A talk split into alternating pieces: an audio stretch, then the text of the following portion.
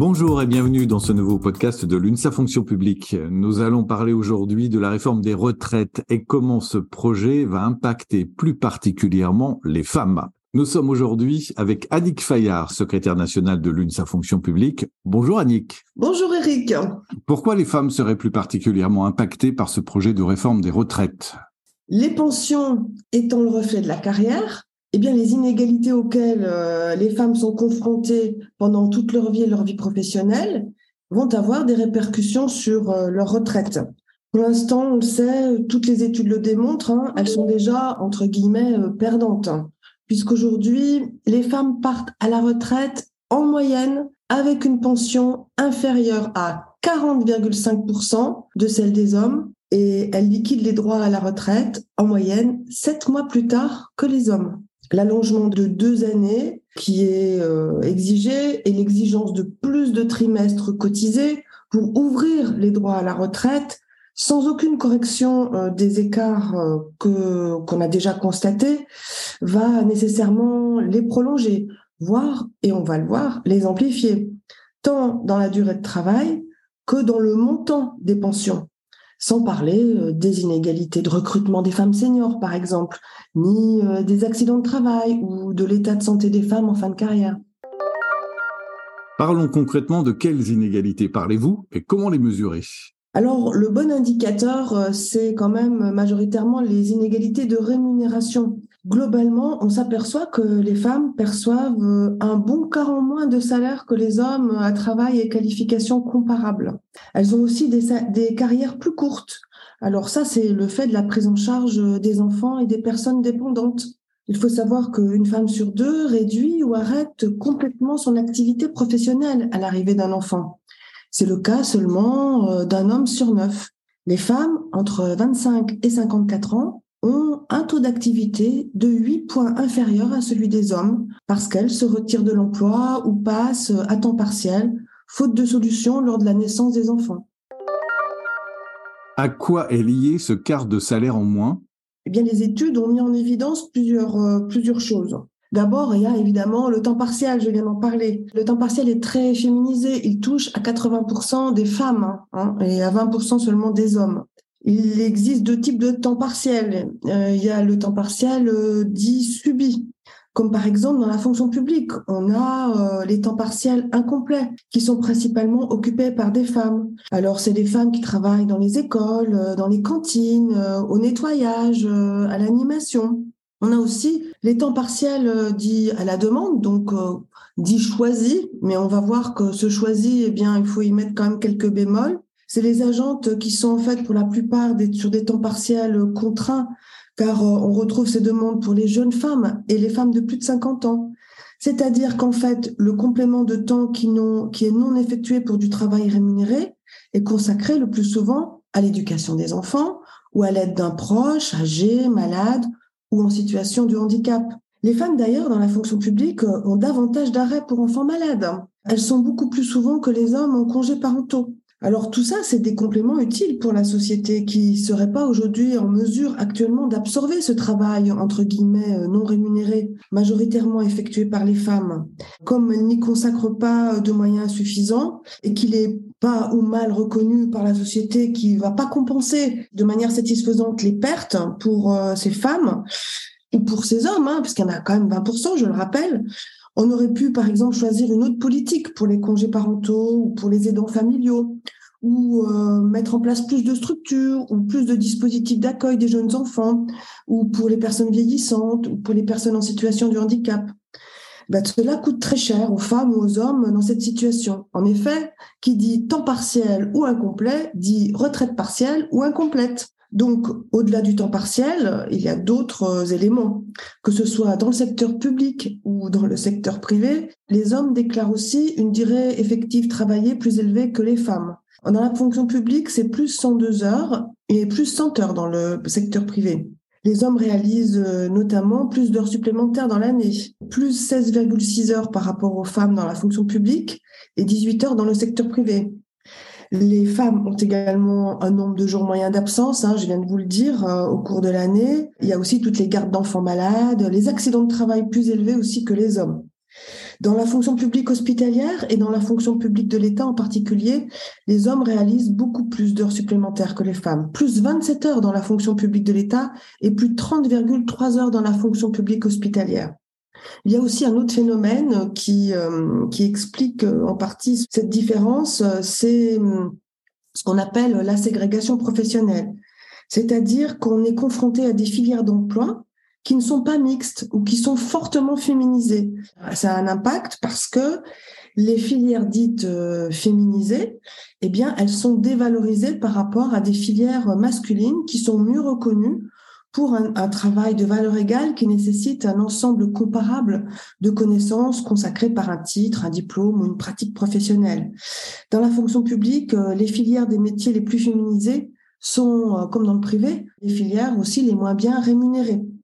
Par exemple, bah, dans la fonction publique, les femmes représentent 97,7% des aides à domicile, 70% des agents d'entretien, 70,9% des, des enseignants, 85,6% du personnel infirmier, 77,7% des professeurs intermédiaires de la santé et du travail social.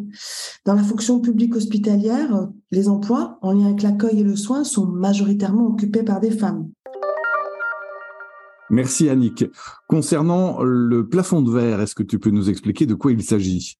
Bon, là, on vient de parler des emplois euh, occupés par les femmes euh, dans euh, des, des, professions intermédiaires, par exemple de la santé et du travail social, mais on voit que plus l'emploi est élevé et plus la ségrégation s'exerce. C'est le cas, par exemple, des salaires des cadres. Cela est même vrai dans la fonction publique, même si la situation tend à s'améliorer pour la haute fonction publique elles ont encore du mal à rentrer dans le premier cercle du pouvoir. Le recrutement par concours va permettre euh, de limiter les biais de genre, mais euh, pas complètement. Même là où les femmes sont majoritaires euh, dans leur carrière, comme dans la fonction publique, où elles occupent quand même 62% des emplois de catégorie A, elles sont seulement 40% en A+, c'est-à-dire en position euh, plus importante d'encadrement ou plus près des cercles de pouvoir. Et dans certains corps, euh, là, c'est une moyenne. Elles sont euh, bien moins nombreuses que cela. Je pense aux 9% chez les diplomates, par exemple, ou les 20% de directeurs de cabinet féminins. D'autres facteurs aussi qui jouent, euh, par exemple la politique des primes qui, est, qui est fortement inégalitaire euh, et qui s'est beaucoup accentuée dans la fonction publique. Ça a vraiment un impact euh, important. on voit par exemple, comme chez les cadres du privé, que plus on occupe des fonctions dans notre fonction publique et plus la part des primes est importante hein, dans toutes les questions des primes d'encadrement, les parts variables, etc. Et il y a un autre phénomène dans la fonction publique en plus, c'est que, eh bien, avec le gel euh, du point d'indice hein, et donc des rémunérations de base et l'augmentation du poids des primes dans la rémunération, eh bien, ça veut dire que euh, les agentes subissent euh, en fait d'une manière encore plus forte le gel du point d'indice. Donc, les femmes touchent un plus bas montant de primes et sont moins nombreuses à en avoir. Il y a aussi euh, une non-reconnaissance de la pénibilité des emplois de services euh, qu'elles occupent, hein, puisqu'ils ont peu ou pas de primes. Euh, je pense à certaines enseignantes notamment, mais d'autres métiers qui sont touchés. Et ce qui pose aussi la question des critères d'attribution des primes individuelles à la performance. une étude européenne a montré que les primes à la performance étaient quatre fois plus élevées pour les hommes que pour les femmes. Et puis, eh bien, euh, le fait d'être une femme et notamment d'avoir des enfants, ça va avoir euh, un poids important dans le déroulement de carrière. Les déroulements de carrière des femmes sont moins dynamiques en raison de l'arrivée euh, des enfants, et ce dès le premier. Autrement dit, dans cette période, elles bénéficient de moins de promotion. Il y a la période de maternité, et là, dès le premier enfant, on voit un impact. Et puis, euh, eh bien, la durée euh, d'arrêt, c'est-à-dire si elles prennent un congé de parentalité, et on a vu euh, plus particulièrement que c'était elles qui se, mettaient en, congé de parentalité ou qui se mettaient en temps partiel, et bien évidemment, ce moment-là, il va avoir un effet sur l'ensemble de la carrière et donc sur le montant des pensions. Aussi, une petite chose de différente dans la fonction publique, c'est qu'elles ont une durée compensée de la maternité qui est inférieure à celle des salariés du privé. En effet, euh, elles n'obtiennent que deux trimestres seulement contre huit trimestres dans le secteur privé. Merci Annick de ces informations très complètes. En quoi cette réforme va-t-elle amplifier ou corriger ces inégalités? Cette réforme, elle se fait clairement contre les femmes. Hein car euh, elle n'améliore en rien leur situation actuelle et euh, au contraire, euh, elle accentue les différences. Elles sont déjà à 40% à partir en retraite avec une carrière incomplète. Soit euh, elles devront travailler plus longtemps que les hommes pour avoir le taux plein. Et ça, euh, on peut déjà, c'est déjà écrit hein, dans euh, l'étude d'impact qu'a fait les fiches du gouvernement dans le, le, projet de loi, qui indique que pour la génération née en 72, par exemple, les femmes devront travailler neuf mois supplémentaires contre cinq mois pour les hommes. Ou soit, euh, si elles ne travaillent pas plus longtemps, eh bien, euh, les pensions des femmes vont baisser. Pourquoi? Eh bien, euh, c'est l'accentuation de la décote, parce qu'elles partent en moyenne déjà plus tard que les hommes.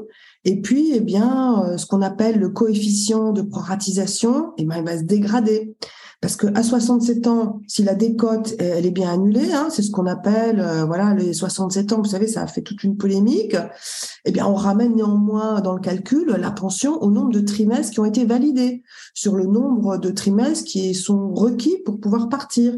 Autrement dit, plus on va exiger de trimestres et plus il va en manquer et plus le niveau de la pension eh bien va baisser.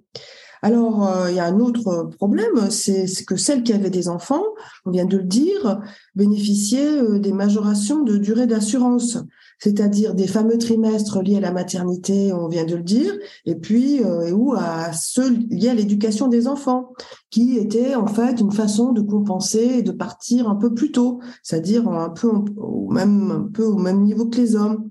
Eh bien là, cette euh, mesure, euh, comme on doit attendre deux ans en plus, ça remet en cause cette compensation. Merci Annick. Pour conclure, quel message voulez-vous faire passer de la part de l'UNSA Fonction publique pour le 7 mars et concernant cette réforme et bien entendu la place des femmes? C'est déjà une occasion de constater qu'il faut œuvrer pour une réelle égalité professionnelle et l'UNSA Fonction publique appelle à un vrai changement culturel dans ce domaine.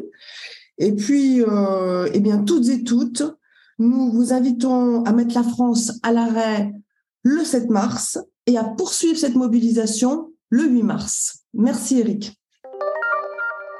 Merci Annick, merci à vous tous de nous avoir suivis. Abonnez-vous pour recevoir ce podcast tous les mois et n'hésitez pas à nous laisser vos questions, vos interrogations sur le site de l'UNSA Fonction publique.